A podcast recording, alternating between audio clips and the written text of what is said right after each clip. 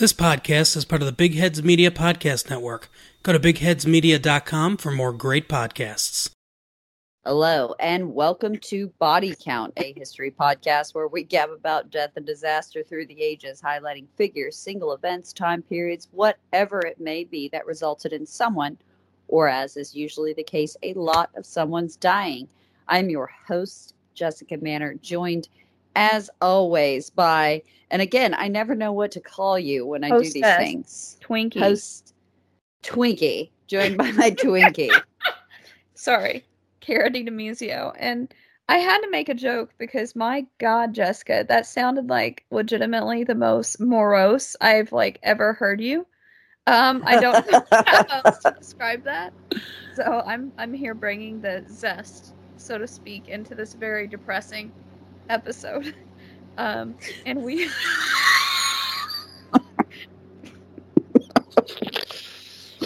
Professional all the way.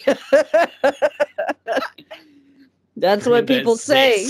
that lemon zest. lemon zest. I thought it was clever, damn it. It was. I was actually thinking like bring um, that pep, bring that zest. You're like the most delicious Mediterranean salad I've had this week.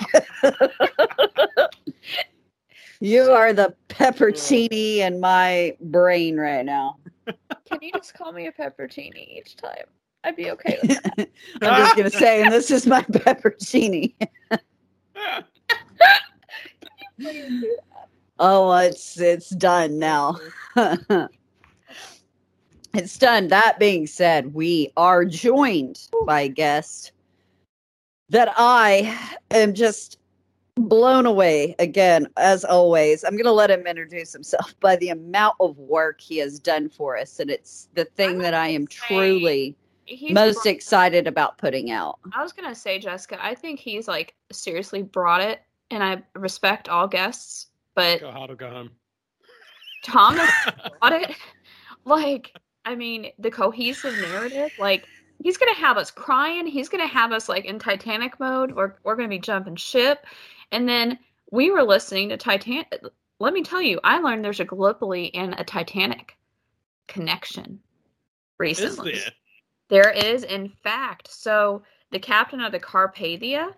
Um, hmm. So what uh, the ship that actually rescued the Titanic survivors in the search and rescue actually would uh, be a participant in the Gallipoli campaign, Arthur Rostron.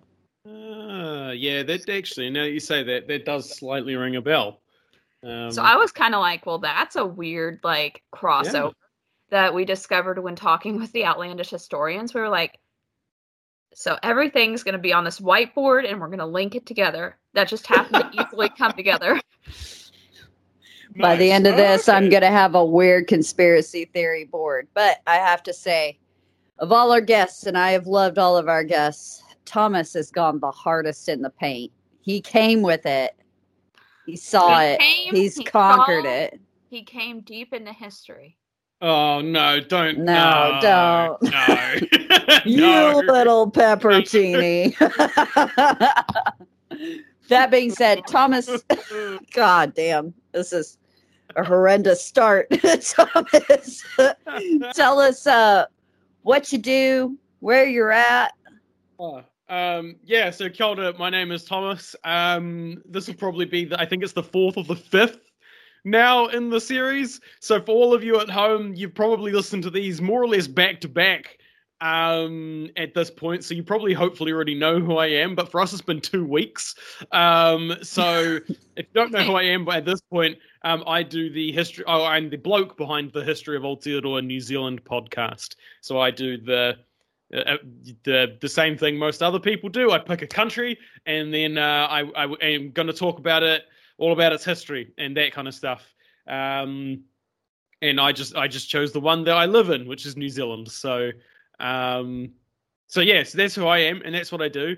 Um, and of course, this is now the yeah, as I said, the fifth I think it is uh, episode on Gallipoli, which was a pretty major campaign in the New Zealand um, kind of story of World War One, um, and kind of is very important in the uh, kind of overarching story of New Zealand and kind of how the modern New Zealand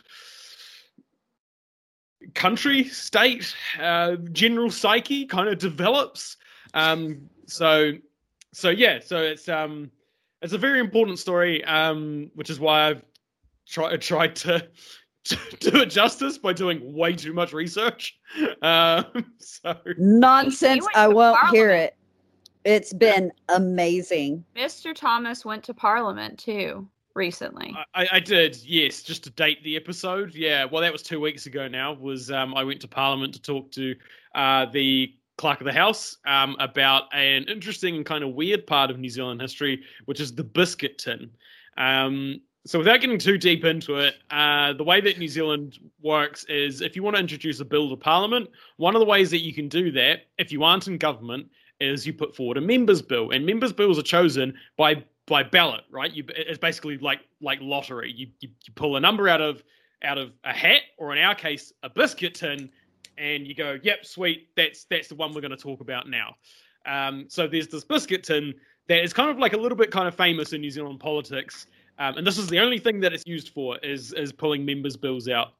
And it's kind of got the story behind it and that sort of thing. So I went to go talk to uh, the clerk of the house um, about what that was and how that process works and um, and all that kind of stuff, which was very cool. Um, very excited that uh, an actual important person let me into his office uh, to talk about something. I just like the idea that you showed up like a beach boy and wanted to know more.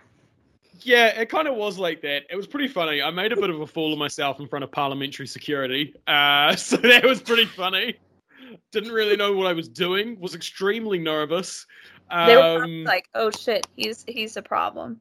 yeah, well, they I went up and they go, "Oh, so who you here to see?" And I was like, "Oh, this lady from uh from I guess she's from your social media team because I've been talking to her on Twitter."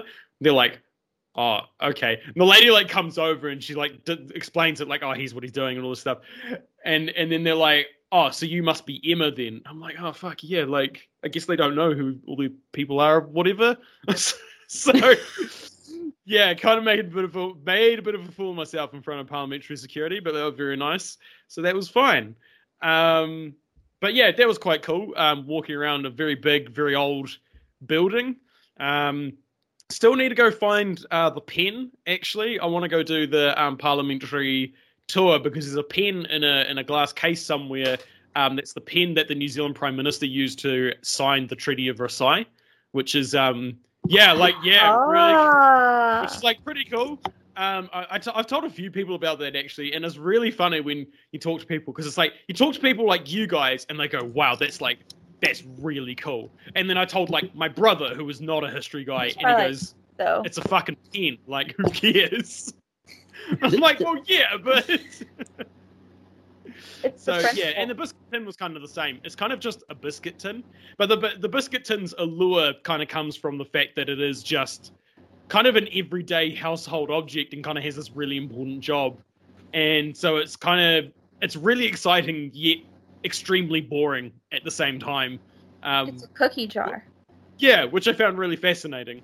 Um, so yeah, they actually got it out for me, and because it normally sits in this like glass case, so they actually I got into this guy's office and it was just sitting on his desk, and I was like, oh, you know. So yeah, so I And basically yeah I got ran off with it.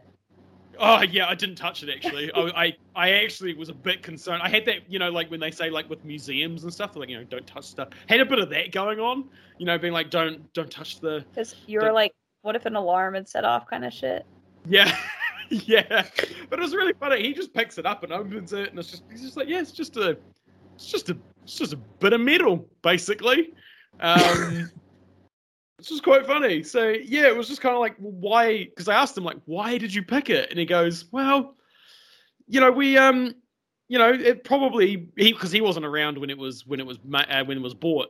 He was like, "Yeah, you pro- we probably just needed something that was kind of deep and you could pick something out. You couldn't see into it. And biscuit tin probably was the the the thing. So yeah, so that was pretty cool. Um, I was very I was very happy about that. Um, they're very nice people, so hopefully I can go back down there at some point. Um, to talk about other stuff like how the New Zealand Parliament building is never finished, and then they just slapped this other dumbass building next to it instead, and all sorts of other things. Well, So, that means New yeah. Zealand is like the rest of the world in that regard. Yeah. So um yeah, our parliamentary buildings are really dumb. It's really weird. Um, to be fair though, part of the reason why they are really dumb is because of this event. Um, is because the I believe the building was being built at the time that World War One kicked off, and then they stopped building it because, of course, they were trying to concentrate on something else. Um, so yeah. So anyway, Gallipoli.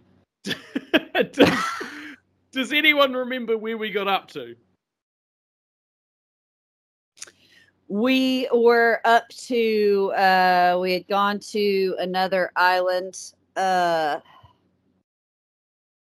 we'd had rest, I believe, for the first time in something like two straight months of just pure shit. Yeah. We were getting ready for another campaign of pure fucking shit. yeah. So last time, um, Malone and the Wellington Battalion went to uh, Cape Helles, which is just south of um, where kind of Gallipoli and Anzac Cove and all that is. Um, so they went down there, did a bunch of stuff, and then came back.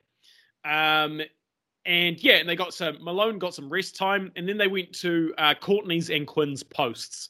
Um, so they did those up, and you know, did his whole sanitation thing again, and that kind of stuff.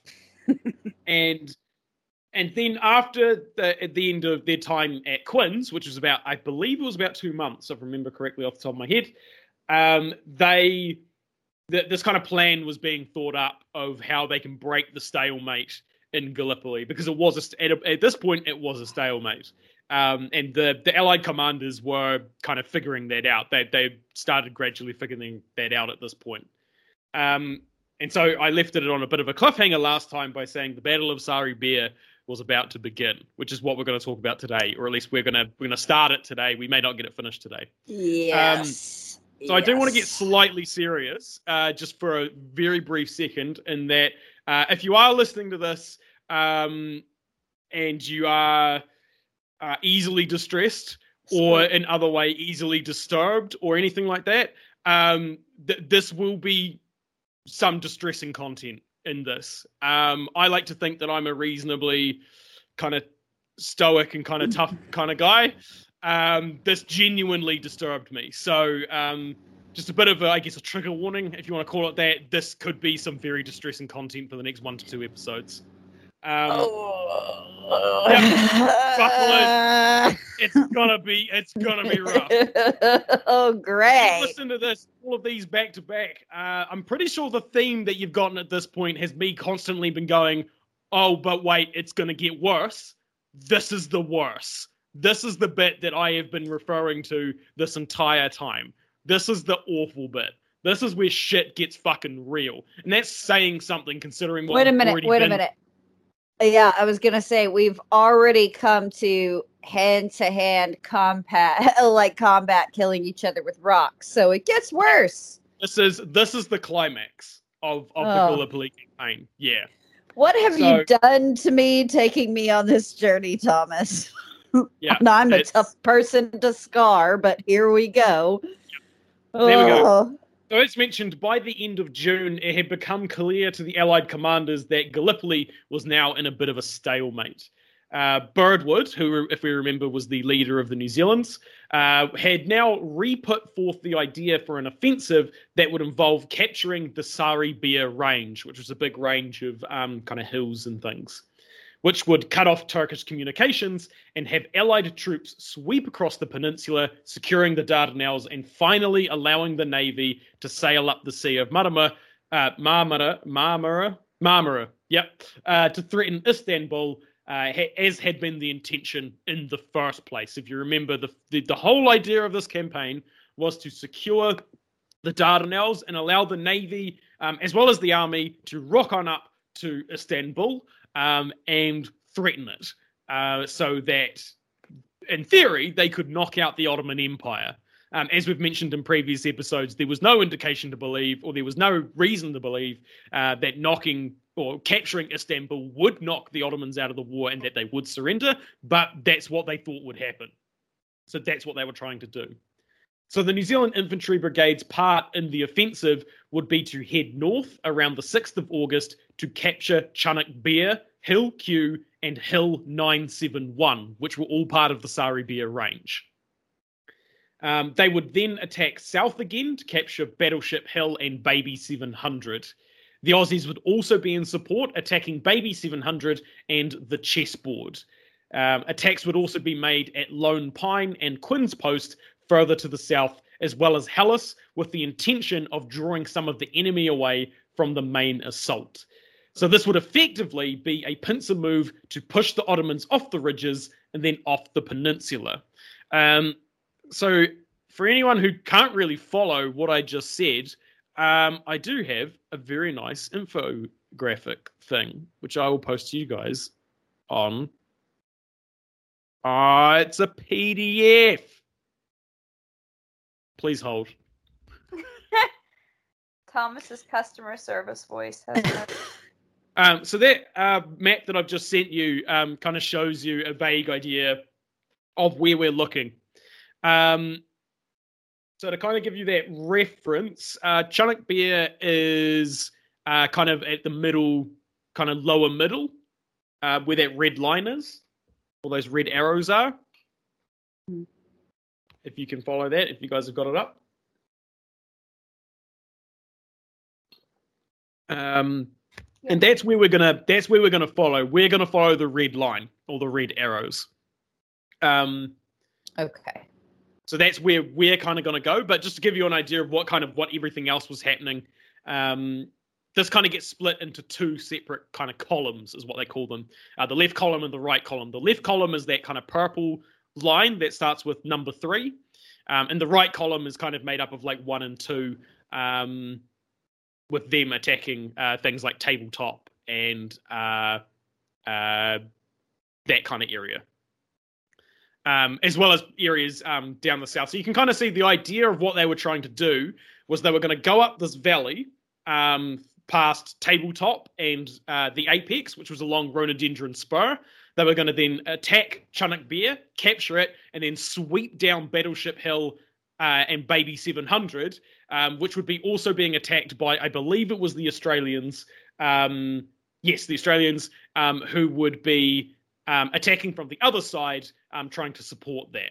So that was the basic idea that they were trying to do. So the idea was that we're basically going to have a bunch of guys all come up at various points, sweep along the whole ridge itself, and then that would push them off or push the Ottomans off, if that makes sense. It's quite complicated, but not so much that because this just has a massive potential to go yeah. horribly wrong. Exactly. So they expected to face 100,000 Ottoman troops in total, uh, 27,000 of which would be against the Anzacs and 37,000 of which would be in reserve. Uh, Recon suggested that although the trench fighting would be tough, uh, Jacko's morale was wavering and ammo was low. We've seen this before and we know how that goes. So, yeah. Yeah. And for for Ataturk's part, who was the you know kind of commander of the opposite side, he actually knew that this this attack was coming, or he knew an attack was coming. He just didn't know where from. He thought the Anzacs would attack up the undefended valleys to the north of Sari Bair and attack from that direction, which actually is basically what they were planning to do and is what they ended up doing. Um, was basically going up these valleys to hit the actual Sari Bair range. So the idea would be that a couple of covering forces consisting of a mounted brigade, some British troops, and the Maori contingent would capture positions in the foothills to allow the two infantry columns to head up the valleys in relative safety to the main ridge. So again, that's that left and that right column. So these two columns would attack from two different directions.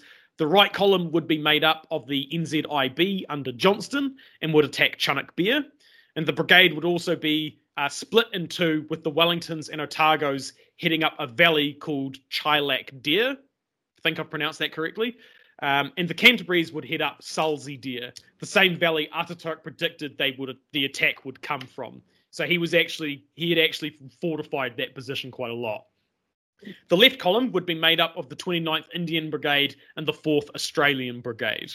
Um, So yeah, you've got those two columns, and the, there's kind of a two smaller columns within the right. So that's that's where we're going to kind of focus on a bit more. For perhaps the first time, uh, we find that Malone feels the Wellingtons are actually not fit for the task. Um, he comments that his men are basically overworked and have already had uh, to carry much stress and strain, that this new heavy load uh, would be too much for them. He really just thought that they were just, they'd been really just hammered too much or, or already so far, and that this was just going to tip them over the edge. He adds that this would involve a night operation in rough country, something that they had not trained for, saying, quote, we shall possibly m- mistake the Maoris for Turks, and the confusion in the dark will be terrible, end quote. Um, which is, yeah, a little bit racist. Um, Yep. but- Yep. Well, there he is. Good. Yeah, yeah. Okay. there it is. Being himself. There it is. Yeah. So Malone's, cons- but the kind of thing about this was, well, not that particular comment, but in general, Malone's concerns were not necessarily unfounded. The Canterbury's and Mhm. Otagos had been given a brief rest on Lemnos, whereas the Wellingtons would go pretty much from Quinn's post into the trenches for this offensive. Uh, and if you remember from last time, they were quite thoroughly hammered at Quinn's, just trying to fortify the position, um, Right. as well as defend it as well. So Malone ideally wanted them to have a long rest, like the British 29th Division had also been given. And not only that, the NZIB's initial strength of 4,000 men uh, was now down to about 2,800 um, from a combination of disease, dysentery, and being smashed at the landings and Helles, as well as being overworked at Courtney's and Quinn's. So they'd lost nearly half of their men in the entire brigade already. God. Um, the Wellingtons, in particular, had uh, terrible food, a lack of water, heavy workload, and basically had seen non stop action um, since the landings. And now they would be involved in the last big offensive in Gallipoli without the opportunity to lie down and have a cuppa, um, which is pretty rough. God. Yeah. These poor Interestingly enough- guys, they got hit Yeah. hard. they've been yeah the wellingtons in particular have done, have had it really bad um and interestingly enough birdwood agreed with malone in that the nzib should be rested saying that they had been quote much knocked about end quote. Johnston however disagreed uh, and insisted the brigade be used for what would become the toughest part of the battle. So there's that. Um, Malone chastised Johnston in his diary for not knowing the weakness in his men. And Malone also thought that uh, Johnston's preparations for the attack were not good enough, mostly because Johnston thought the whole thing would be a walk in the park, apparently saying it would be like, quote, kissing one's hand, end quote, and claiming that there should, should there be any issues, he would ride up and get right in there himself. And that to me sounds like a guy that has not been paying attention for the last like three months they've been there. Yeah, I was No. gonna say that's a good three months of having your head firmly planted up your ass, is what that sounds like to me. Yeah, exactly. Like he sounds like he hasn't really been uh kind of yeah, concentrating or even like knowing what's going on right now. Also, probably has uh, quite clearly has not learned a single thing about Malone because if he says I don't know, it's an I don't know. Okay, like I just like uh, it's a fucking toss up. I don't think they're ready, but whatever. Yeah, exactly. And Malone uh, wrote of this as well, saying, "quote If it were not so serious, it would be laughable. So far as I'm concerned, uh, so as so far as I am concerned, the men, my brave, gallant men, shall have the best fighting chance I can give them, or that can be got. No airy plunging and disregard for the rules and chances." End quote. So even there, Malone is implying that he will disregard orders if he thinks they're bad because he he wants to make sure his men come out the other side basically Malone, this guy, like it says something slightly racist that I go, uh, I don't love, but also turn around, but also like I'm gonna tell this guy basically to fuck off if it comes between like my guys surviving. I just don't give a shit. Like call me up later. he's uh, just an up and down with this guy. Yeah, it's a real roller coaster. Yeah. It is a real emotional. He's the one that's been practicing at home, like sit, like freaking sleeping in a bunk. Yeah, oh, like I mean, he was ready for this in theory. Again, yeah. in theory. In theory, I'm also yeah. shocked to see there's something that he hadn't at least trained for a little bit, like rough country at night. I figured that would have been yes. tick number one. Mm, yeah, definitely. But yeah, I guess they, they never got round to that bit or something. I don't know. um. So yeah, and as kind of all of this was occurring, the preparations for the battle, which is also known as the August Offensive. So if anyone is like, Battle of Sari Bair, I don't know what the fuck that is. It's also called the August Offensive, which you may have heard it been called that as well. So as the preparations for the battle um, were kind of getting into full, they, well, they were getting into full swing. 30,000 troops had been brought on shore at night and hidden in ravines. Uh, huge dumps of ammo, food, and other supplies uh, were also made. And on the 3rd of August, Birdwood and Godley set out their instructions. All ranks were to wear white armlets and white patches on their backs so that friendlies could be identified. Uh, all men were to carry semaphore flags to show the position of their units to the navy, artillery, and other troops. Uh, bayonets fixed, but rifles not loaded. Uh, wounded were not to be evacuated when it was dark until the columns had gone past. All movement was to be silent as possible, and if they came under fire as they approached their objective, they were to ignore it and move on. Snipers and the like would be dealt with by advanced parties or special units set up for that job. It was also imperative that they were accurate in their timing, as many attacks were actually timed in such a way to provide mutual support and protection. So a lot of them were trying to um, attack one hill from uh, like two different sides, or trying to draw fire away. Um, so that was things like Quinn's Post. Quinn's Post wasn't really meant to act as an actual place where they thought they were going to gain ground. It was just meant to distract the Ottomans to try and funnel some of their forces from a, into a different direction to make it slightly easier for the ones that they actually thought were going to do some actual ground making. So yeah, so the timing was very very important. However, battalion commanders were also instructed to push on to their objectives regardless of what was going on with the other columns. Instead, they were to take as much as they could and hold that ground and make it invincible to counterattack which is yeah not great when you've literally just told them it's imperative you get to places on time and and, and that kind of stuff. Um you know because it, as we're going to see some of the some of this does happen where some guys don't manage to make it to some of these key places whilst other guys are drastically trying to push to get to their position and it just doesn't work because they get to their position the other side doesn't and the, the, whole plane just falls apart basically because and so they're going to get support. all fired. Oh my god, yeah. this is not yeah. going to be pretty. Oh, Thomas, what this, have you done to me? Okay, yeah, and if all okay. of this wasn't enough, the troops were instructed to conserve food, water, and ammo supplies uh, as or as supplies would be slow to reach them. They were expecting that this was going to be long, hard, and grueling. In some cases, water wouldn't even be able to get them. Sorry, water wouldn't be able to get to them for at least 18 hours, and food for 48 hours. They were expecting that their men were going to go without food or go without a resupply of food for two days. That's how long, at least, they were thinking that this was going to go on for. And it was expected that the first two nights would likely be pretty sleepless and that they would expect heavy fire from the Turks come daylight. However, the commanders were relying on the naval bombardment to counteract that. So they were hoping that the Navy was actually just going to smash them so hard that hopefully it just kind of made things better, basically.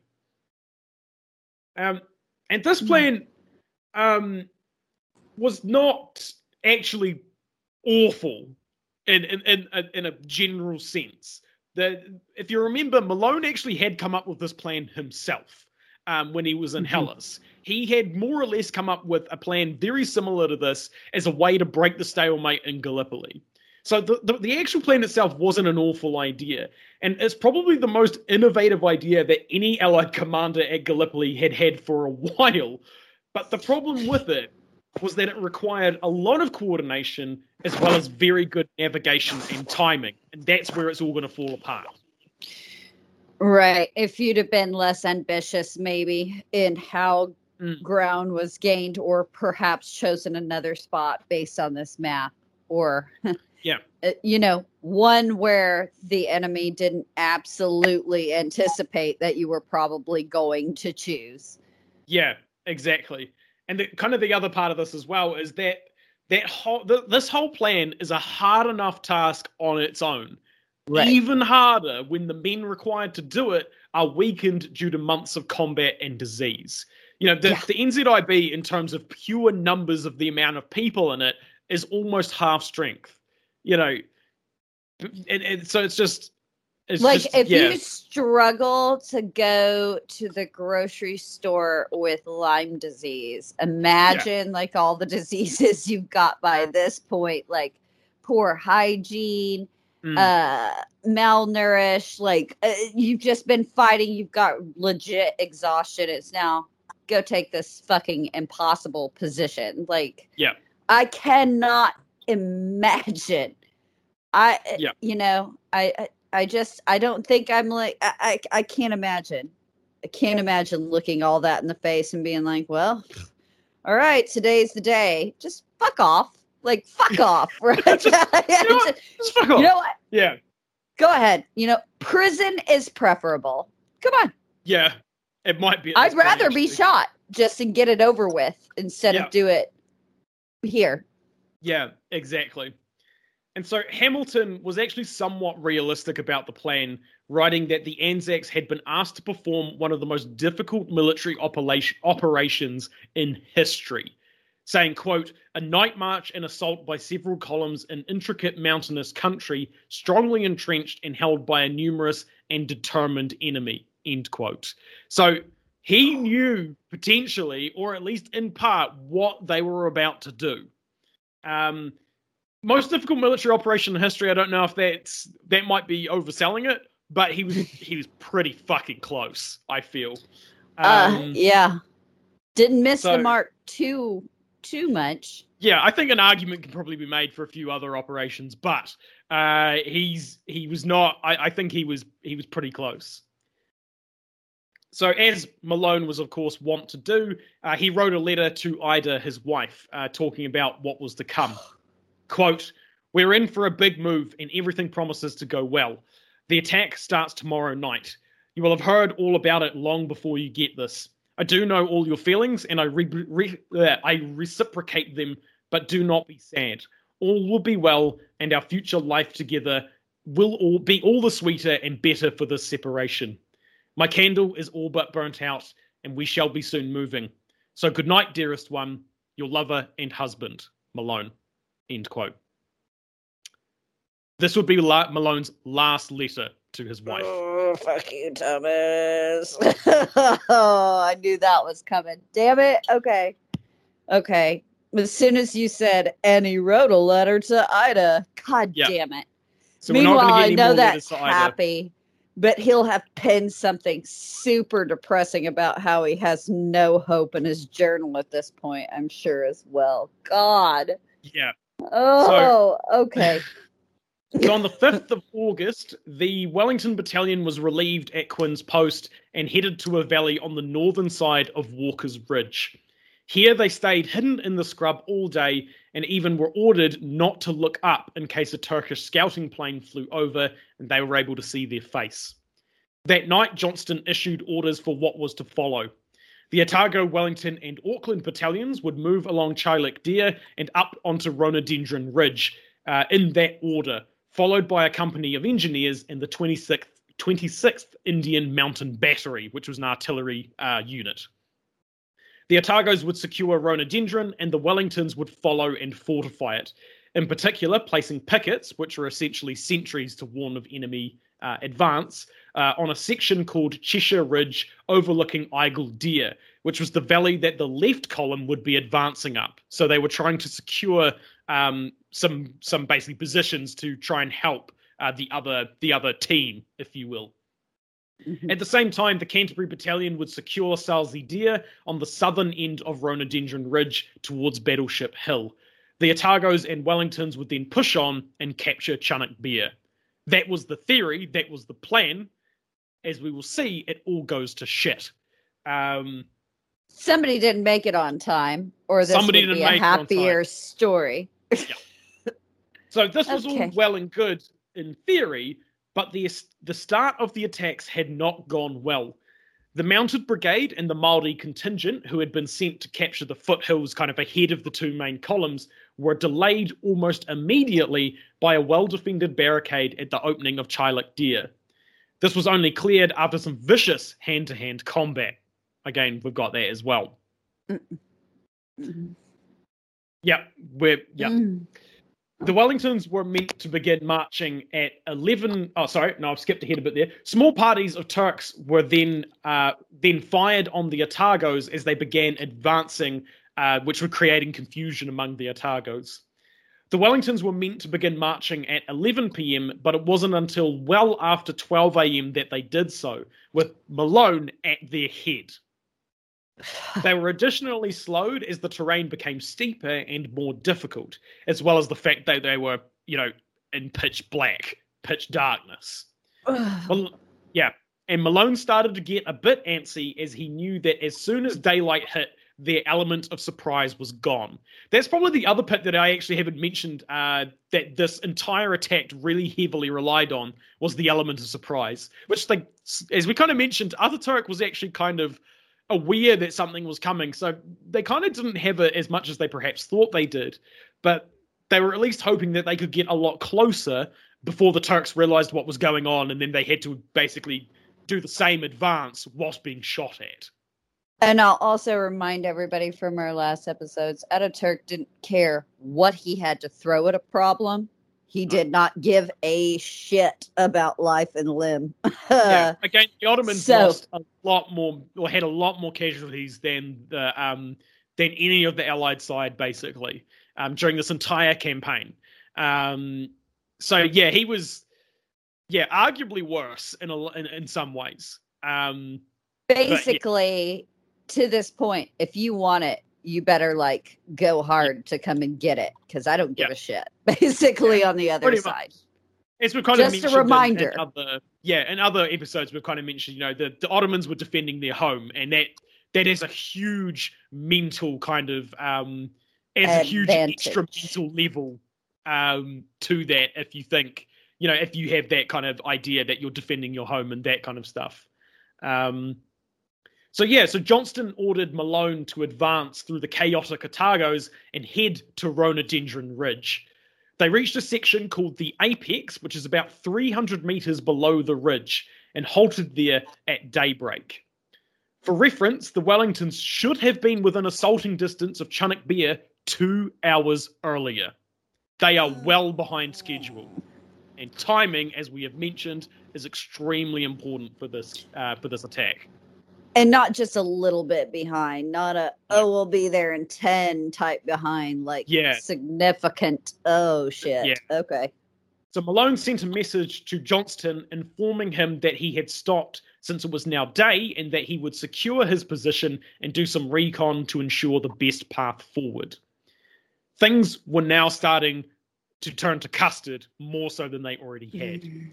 The element of surprise had been lost due to the daylight. The Otagos were scattered among the ridges, and the summit of Chunuk Bair was occupied by Turkish scouts who could be seen silhouetted against the rising sun. Still, the Wellingtons secured their position. The thing to note about the apex is this part of the um of kind of it- it's just below. Chunuk Bair has a very good line of sight onto this kind of region. Um, so they're, they're looking at a very literally uh, uphill battle to try and get to Chunuk Bair. And so the Auckland Battalion then arrived along with a party of Gurkhas uh, who had had some navigation issues along with other commander, along with another commander by the name of Temperley, um, who's going to kind of, I think, I'm not sure if we've talked about him yet, but he is going to come up again. So Temperley urged Malone to press on, but Malone argued that they needed to secure their current gains, especially as it was now day, they could no longer surprise the enemy. The Canterburys had also had some navigation issues during the night, getting lost and doubling back to Anzac Cove. So they were well behind schedule as well. Uh-huh. okay. Yeah. Literally, like back to where we start. Okay. Yeah, yeah. So they actually went the wrong way, I believe, and then had to go back to Anzac Cove and start again. Yeah. So elsewhere in the left column, things were also turning bad. The Indians were now dug in below the cre- below the crest of Hill 971, and the Aussie attack on Hill Q had failed totally, as had the diversionary attacks on Baby 700 and from Quinn's Post and Pope's Hill. At Lone Pine, the Aussies were in a yeah. So at Lone Pine, the Aussies were in a fight for survival. North in Suvla Bay, 20,000 men had landed safely, but had not yet advanced much past the beach. So Jesus. were not Oh, moving. God. At the Okay. neck, just southwest of Baby 700, over 370 Aussie officers and men had been wounded or killed in four charges against the Turkish line. This was over half the men sent to the neck. What made this worse was that this attack was meant to this attack was meant to support the Kiwi attack on Chunuk Bair, an attack that hadn't even started yet. They've already lost half their men, or more than half. Oh. Yeah, Okay. it's going very badly. Fuck. Okay. At about 8 a.m., Johnston turned up to Malone's position and had a chat with Temperley. Temperley was um, actually in, I believe, I think Johnston, uh, Temperley was in Johnston's kind of crew. You know, that Temperley was his man, basically. Uh, so he came up, uh, so Johnston came up to have a chat with Temperley, Malone, and Young, who was the commander of the Otagos, uh, while the exhausted men had a bit of a bit of a rest and a bit of a feed. They all agreed that an attack on Chunuk Bair was now out of the question, at least for now. At this point, Chunuk Bair had likely been reinforced with snipers and machine guns, uh, which they'd already started receiving fire from, causing some casualties for them. In terms of reinforcement, the Canterburys were a long way off due to having to go back to Anzac Cove, and the 29th Indian and the 4th, 4th Australian Brigades just didn't seem to be anywhere. They had no idea where they were at this point. As such, Johnston ordered them to wait until reinforcements arrived to secure their left and right flank, as an unsupported attack now would failed. Uh, sorry, would fail. So Temperley sent this back to HQ to let them know what they were doing, just to say, hey guys, maybe tell some of the other guys not to advance or whatever, because we're not going to, because we think it's a really bad idea. The reply that they got from Godley was, quote, attack at once, end quote. Fuck him and his human material. Like, oh Yeah. my god, no, no, no, no. Yeah, This is So- gonna be horrible. this is arguably i mean coming from my very armchair like uh, kind of general position here this is arguably one of the key de- decisions that it was made in this entire attack uh, this this decision to override johnston's judgment and in fact temperley apparently begged johnston to disobey the order um, saying that Johnston had a much better judgment of the situation since he was actually here and Godley would come to the same conclusion that he did had he been here. I think we can be armchair generals because Godley's certainly being one right now. So I think, you know, all's fair at this point. True. So Temperley is may, maybe literally on his knees begging Johnston to disobey this order because that he knows that this is going to be a horrific slaughter if they do attack Chunuk Bair, which is literally an uphill battle in broad daylight, where basically the, the Turks can already basically see them. Johnston refused to to disobey God the order. Damn it. quote, No. Well, sorry, somebody uh, somebody else said, "quote All his traditions and training and innate loyalty were against it. Besides, it was a heavy responsibility to take. End quote. So he just he just had an innate, you know, he, it was just deep in his right. core. He's just a military man. Yeah, you've been given an order, you follow it. But also when he says, besides, it was a heavy responsibility to, responsibility to take. Um, I think what he was essentially meaning there is that Johnston was um, not up to potentially be court-martialed and uh, executed, which is potentially what this would have resulted in had um, had he done so. Godley could have had him arrested and killed. Right. He's not taking the potential of actually falling on the Yeah. sword. That's somebody else's job, you know. Yeah, exactly. And it's it's as, God as kind of as much as I deplore this kind of action that he's done, it is hard to argue with that. Um, Yeah, if that- you're looking down the barrel of it, I get that. Yeah. yeah, Yeah. I yeah, under, I understand that. Yeah. So as this kind of discussion is going on, the Ottomans were being reinforced by Ataturk's uh, division, and the enemy fire grew heavier on the Anzacs. And at this point, it's about 9 a.m. God damn it. And, And so just a now- reminder, Yep. Ataturk goes hard in the paint, guys. This is gonna be like I can't stress enough what what we're looking Yeah. down the barrel of here. Literally. So a new message now arrived from Godley's HQ. The. Aucklands and Gurkhas were, atta- were to attack at 10:30 a.m. with the support from naval guns and field artillery. However, recon showed that the area they would need to pass through would be so narrow that they would need to attack by by the platoon under heavy fire, which is not very good at all. You know, it's basically that idea from 300 where he's like, you know, we've got this small little bit that we can we can defend, and therefore that negates the large amount of soldiers that the Persians had. This is effectively the same thing, right? If you can't have loads of men all attacking at once, that becomes a bit of a problem. Your numbers don't really mean as much. The And so- bottleneck effect. Yeah. So the Auckland Battalion commander recommended that the attack be delayed until nightfall to give his men a better chance. So again, we've got someone else saying maybe we should wait. Johnston insisted that it be conducted as per Godley's orders.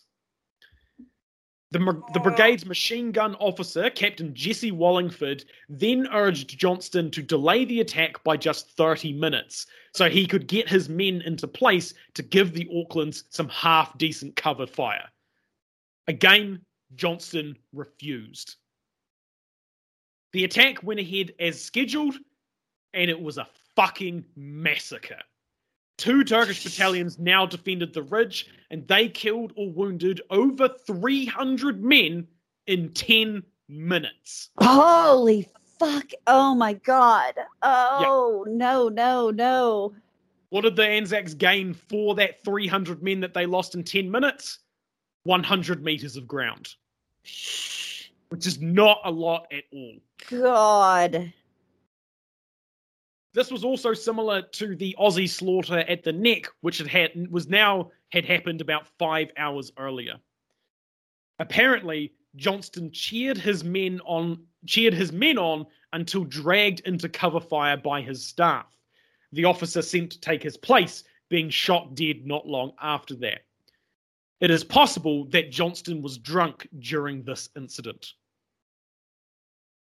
Which Fuck is something I'll just shoot know- him myself. Like Yeah, he doesn't have to know be court martialed. yeah, I don't know uh, if I mentioned this, but something that I'll talk about a bit later when we kind of wrap things up with Johnston is that he was a drunkard. Um, he was potentially drunk for most of the campaign.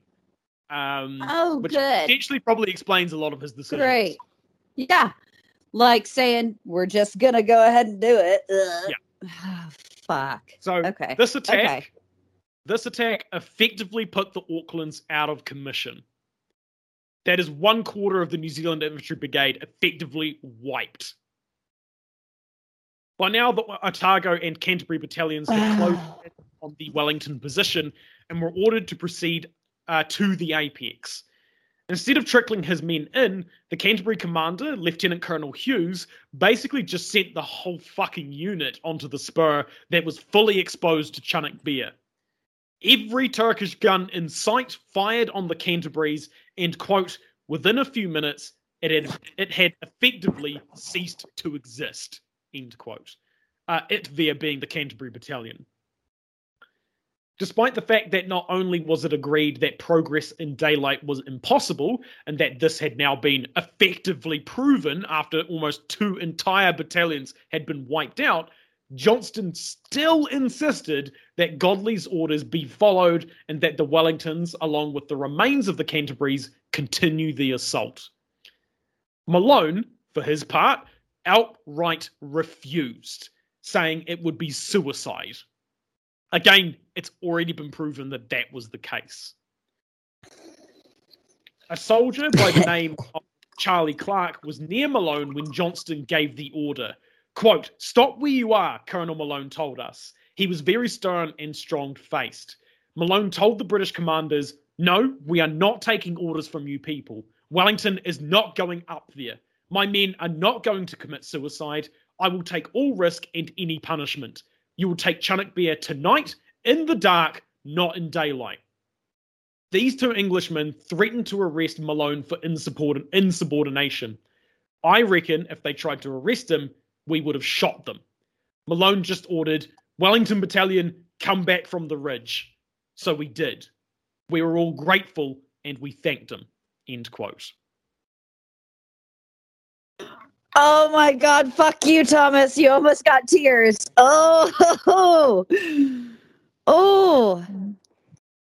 So it's it, Malone is starting to really push back against the British commanders. He is really uh, th- this is this is make or break basically, and I, he he realizes it. Um, you know, so he's he he's not taking any chances. And and, and again, I mean, it doesn't really take a fucking rocket scientist to know that it's a bad idea. Again, he's literally just seen or just heard of two entire battalions get wiped out because they tried to do virtually what he'd just been ordered to to do as well. So he knew yeah, what was going to happen.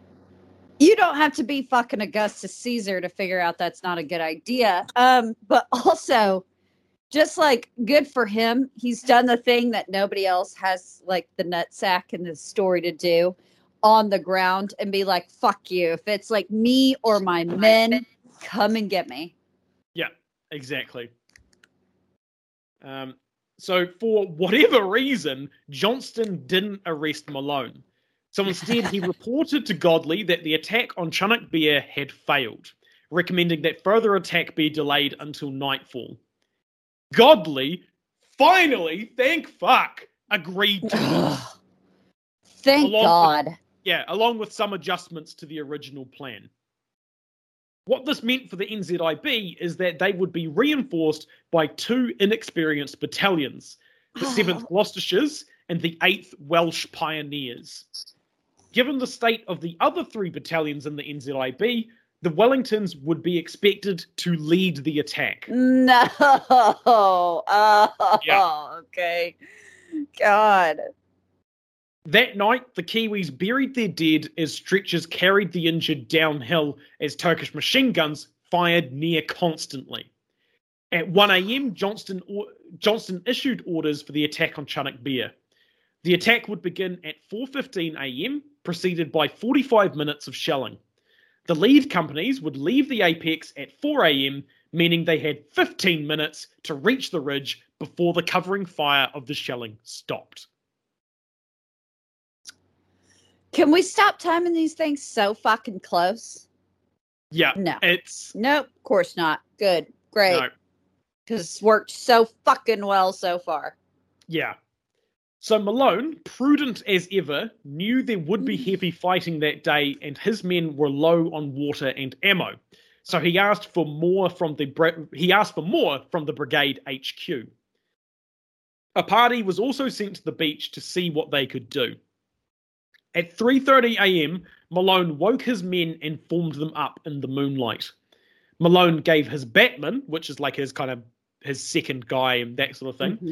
Uh, he gave his batman Ben Smart Ida's address to send a letter to in case he was killed, and sent him on his way. Malone apparently turned to one soldier who he had butted heads with in Egypt, telling him, quote, Before we go forward, I want you to know that I hold nothing against you over what happened in Egypt. I like a man that tells me the truth. End quote. Oh. To the rest of the men, Malone added, quote, I do not think I shall survive the day, but I feel my work is done, for I command the best battalion that has left New Zealand. End quote. Oh. Oh, piss off, Thomas. That one got me. Oh. This guy. This guy. Yeah. Oh, as I'm also British prepping Navy- myself. This is Yeah. gonna get rough. This is there. Oh, As British Navy and Anzac artillery absolutely leveled the summit of Chunuk Bair, Malone's exhausted and rather gaunt men waited for the order to advance, pol- possibly supported by Malone's calm demeanour. At 4 a.m., the Wellingtons fixed bayonets and moved through the most frontal positions currently occupied by the Aucklands and onto a steep saddle that connected the apex to Chunuk Bair. Malone still wasn't sure where he would put the trenches once the ridge had been captured, either on the front or rear side. His advisors suggested doing both and connected them, uh, connecting them via a tunnel, tunnel in the middle. As they crested the hill that they were on, they expected to meet the same heavy fire that annihilated the Aucklands. But it never came, and the men in front overran a small Turkish trench and then moved over the top of Chunuk Bair and down the other side. They found the Turkish position more or less deserted, and not a single shot was fired in its capture. They weren't sure if the Ottomans had fled due to the shelling, um, or had been pulled back by mistake, or it was some kind of trap. Whatever the case, the men got a small taste of victory, being able to see the opposite coast in the distance. fuck. Oh. Interestingly, Hamilton could see the attack from his position in Anzac Cove and watched it as it commenced. At first, they weren't sure who who the figures climbing over Chunuk Bair belonged to, but as it you know as the sun rose and it grew brighter, they realised that they were coming from the Anzac side and that the attack had been successful. It was now a tough choice for Malone. Should he follow his orders to hold the crest and attack the enemy's rear towards the south, or dig in and hold his position? Malone assessed the situation, and he knew that there would be Turks in sizable force somewhere nearby, since they weren't Mhm. here and they were yesterday. They're here for they're somewhere. And Yeah. if it's a trap, you don't want to. Okay. Exactly. Clever. Okay. Got Plus, it. if he did push on, there was no other battalion that could come in behind and secure Chunuk's Bair. The Aucklands and Canterburys were basically destroyed at this point, and the Otagos were being reorganized from the chaos that had occurred uh, the day before. And the Aussies and Indians, fuck knows where they were. They were still Were. missing. Yeah. Okay. Given all this, Malone decided to hold and dig in. Yeah. And this would actually be no easy task. The ground was rock, it was you know, it was basically all rocks, and it was very, very hard, making it difficult to dig trenches. And the position was open to fire from both flanks, which was probably covered in a fog at this point, which is basically the only reason that they weren't being shot at at the moment. Malone decided to deploy two companies to man the main Turkish trench that they had captured, and the other two to dig a smaller trench on the seaward side, so the side that was facing, uh, I think, towards Anzac, I believe. Mhm. Um, uh, behind, oh, sorry, behind the crest to link the two via a tunnel. Yeah. Okay. So the first of the Gloucestershires and the Welsh pioneers also arrived and were deployed to help them uh, help along with men to scout uh, the area and provide warning of a Turkish advance if it came. Malone seemed to have known how precarious their position was and pushed his men to work hard. Quote, Colonel Malone told everyone, uh, Colonel Malone told everyone to dig and keep on at them, telling them that before nightfall they would want it and he proved very correct. Even the officers dug with our small entrenching tools. End quote. With everyone pitching in, it seems that they were all on the same page. Their survival would depend on their efforts in the next few hours. They may not have been explicitly aware, but one of the most savage infantry battles of the entirety of the Great War was about to begin. The Battle of Chunuk Bair. Oh, That's where I think we oh. should end it. I just I That makes keep sense. I keep looking for light at the end of this tunnel. And I know No. there isn't any. I know it's so- I know it's not. I know. It's, I know. it is not coming. Uh, so when I say the worst bit is coming, uh, the Battle of Chunuk Bair is really what I meant more specifically. Um, it, it is, it is brutal. Uh, the Battle of Chunuk Bair. It is just insane. Think about that. Think about how fucking exhausted you already are. And now you've got to dig trenches for your life. You've got to dig a tunnel between them. Hmm. Everybody's going crazy.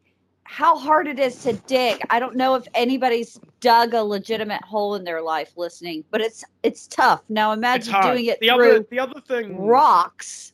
Yeah, the other part of this is to kind of keep in mind that they're not just using like you know you get a huge spade and it's you know it's actually it can be reasonably straightforward. What they were using is these things that were um small. It was like a small pickaxe with like a tiny shovel on the end. It's That it's can not like very big. fit in a pack like In a attached pack, to a yeah. pack so you can carry it. Yeah, so it's a kind of it's it's like a one-handed, like one and a half-handed type of tool, right? It's not very big at all. And you're expected to, you know, along with other, 50 other dudes or whatever, you're expected to build this trench. And again, it seems very likely that at least Malone, if not literally everyone, because even the officers were doing it, which is not something that they normally would do, they seem to have been aware really what was what was about to happen. That if they did a shit job, they were going to die, and that was why. That was the reason why. So they knew that if they didn't dig this trench, well, digging this trench could very much be the difference between whether they live or die, and whether they hold this position.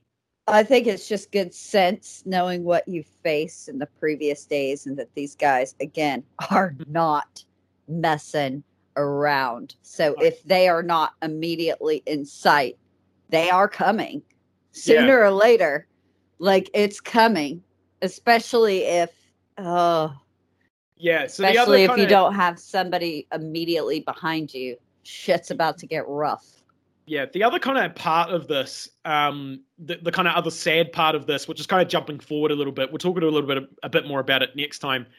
This is arguably the the most criticized criticized decision that Malone makes um, in the future, not just by um, his contemporaries, um, but also by um, military historians in the next sort of 10 to 15, 20 years, as well as historians basically almost right up until um, kind of I think it's like the 80s. Basically, everyone criticizes him for this decision to build a trench and connect it with a tunnel. They think he should have. I can't quite remember, but they think he should have done something else. Um, and it's it was only until like yeah, fairly recently that um, that a historian basically came out and said actually this was actually a pretty good idea, and this was basically the only option he had. Um, so it's it's kind of the sadder part that this is one of the really key decisions that Malone makes um, that really tarnishes his name in the future and his family's name in the future. His family actually have a really tough time um, because his name gets really tarnished, um, kind of because of not just this decision, but generally just how he conducts himself um, in this whole thing. He's based. Uh, again, it's a bit of spoilers, but he effectively becomes the fall guy for the failure of this entire um, this entire offensive, which, is really we can- unfortunate because he's the he seems you know he's one of the only ones that seems to have actually been making any sense. Although, as we did see earlier, you know other guys were starting to be like, "Holy shit!" Like maybe we shouldn't attack a, a whole hill uh, during when it's full daylight. You know? Right, right. But uh, I think again, spoilers for next time. We all know where I'm gonna fall, like fall on this. I'm gonna defend this guy to like the ends of the earth. Not because I'm saying he's he's the only one that gives a shit. Like these are not human. Th- these people aren't human fodder. This is not so much human material. Again, see our previous episodes if you Mm. want to know why I'm so offended by that particular turn of phrase. Um, Yeah, Jeez. it's it's yeah. I mean, it's there's a lot of statistics you know I've been throwing around of like you know 300 men dying or whatever and that kind of stuff, and it's kind it is difficult to try to um, conceptualize that in terms of anything other than just sheer bodies. Um, but you know, it's it's it's a lot of people. It's a lot of people that um, you know expected to come back, um, expected to go on adventure, you know, do something fun for a while, and then come back. Um, and they got thrown into this thing basically because somebody thought that they were human material, as you say. It was 10 minutes, correct? 10 minutes. They lost over 300 men in 10 minutes. So to like, and it's that, just, but whole battalions, it's, it's hard to imagine too, just like, Mhm. oh, the number of bodies dropped. It just, yeah, that's a, that's the mind. Uh, the, the kind of the kind of thing that like for people that um you know find this difficult to kind of conceptualize and kind of visualize is um you know 300 is roughly probably like your average lecture theater um you know like decently Yeah. sized lecture theater um you know most i'd say most people you know most people would know what that kind of looks like or probably like a Mhm. um like a a stage theater you know you go watch like swan lake or some shit um you know that's probably roughly Yeah. about 300 people um Yeah. imagine imagine uh, that that amount of people bam gone 10 minutes you know it's it's a lot of people in not a lot amount of time. And again uh, the, the, the other aspect of course of this is um, the kind of age range we're talking here is probably anywhere between kind of 18 to probably 25ish Yeah. is probably the majority of what these people were. So We- i mean i'm only 26 that's younger than me. We've established like again malone's the the old guy here. He's the really significantly um, he's old guy on the block. And he's not an old guy you know Mm. so uh, in today's terms he's not an old guy so that is so hard to wrap your head around i Mm. just it boggles the mind and again everybody knows i am far from a military historian usually i sweep over this in general terms. So it's just like such a whoo, this is rough to actually Mhm. look at it, look in the face of it and and see the cost in like you said, an actual theater of people in 10 minutes. But Yeah. I'm really glad um you established in the previous episodes just that this is not the Ottomans that they really thought they were going to face because Mm. Yeah, like it's uh if you want it, come and get it kind of thing. Like you, Yeah, you better be fucking prepared. it's one of the interesting things that I didn't really look into was they're getting all this recon saying the Ottomans are low morale, low ammo, they're deserting constantly, and all that kind of stuff. And of course, that just seems to be entirely not true. Or if it is, Yeah. it does not seem to be slowing them down. So I think one of the interesting things that, um, uh, you know, if I was going to do this again or if I look into it in the future, would be why were they getting all these reports that um you know that all these things were happening and then basically they the, the ottomans were on the cusp of breaking when clearly that was just absolutely not the case um, Thomas, the exact question that has haunted me since we Hmm. began this, and something that I mean to find out because I really want to know where this is. It just an assumption? I mean, did we Hmm. even bother? Was there any attempt at true intel here? You know what I'm saying? Because there does not seem to be, because Hmm. they seem to be set up on the other side of the river, you know, Eowyn style, Lord of the Rings. Like, if you want it, come and claim it, you know, like, oh, they are rocking and ready to go yeah and don't just- care about loss of life. It's not, Yeah. not in this, not that the allies particularly do either, as you've just seen, but I mean, particularly the, the brutal. scale of the ottomans was just so much more you know for every man that the that the allies um lost you know the ottomans were losing losing 10 or more um and yet, just and, and yet it keep still coming. slow them down. Yeah, no, to stop them. Um, that that again, I didn't look at the Ottoman side all that much. Um, so that could just be possibly because, of course, the Ottomans had their supply lines open. Um, you know, in theory, they could just march all the way back to Constantinople or march back to Istanbul and get more soldiers. You know, that was a possibility for them. So it could have just been that they were actually just being reinforced. Um, whereas, That of course, it was be much it. harder for the um, for the Allies to do that. Um, so that could be it. Is that just the fact that um, yeah, they were losing train and all Yeah. sectors food Yeah, they- water and men like keep it Yeah. coming Yeah. Um, it's just yeah, I think maybe it's just they had a, a an easier time of supplying themselves in general, really. Um, but also the Yeah. way you tell this story and i you know we're we're going to end up finishing it with this next one but i just want to you know reiterate as we've gone through this story we really do when we read this stuff we think of it as oh it's this event on a page but as we can see this is months and Yeah. months of Yeah. Horror absolute horror i have cried thus far I have just in my soul, like I feel despair. And again, I know this has no happy ending. I know that. I know not, nothing not really, is- unfortunately. No, this actually, yeah, it obviously ends pretty badly. Um, and it's and no major gains. Uh, like this, nothing No. good is going to happen. Just so everybody, like, nobody's going to have this harrowing turnaround at the end. This no, is there's body no, count. there's no, um, there's no part of this where Malone like, you know, runs out, pulls out two pistols and just like kills a bunch of guys and like saves the day or whatever. You know, like that's not what's going to happen. It's, it's just it becomes a, a, a, a basically yeah. I mean, New Zealand and Australia in particular, uh, our worst military disaster in history. Um, you know, it spawns Through an entire no fault holiday. of your own. How exciting. Great. Yeah, and again, I, I- I've talked about this in previous episodes, but this is really the time where Australia and New Zealand go. You know what? Actually, Britain's not that great. You know, this is. I mean, there are other aspects that contribute to that, but this is really one of the big, really big and really famous ones. Um, But and the kind of other, yeah. the other thing to kind of note about this as well is you say, you know, it's a months long thing. This, this, um, this attack takes place in August. The Mhm. full uh, spoilers, but th- there's a full evacuation that doesn't occur until October.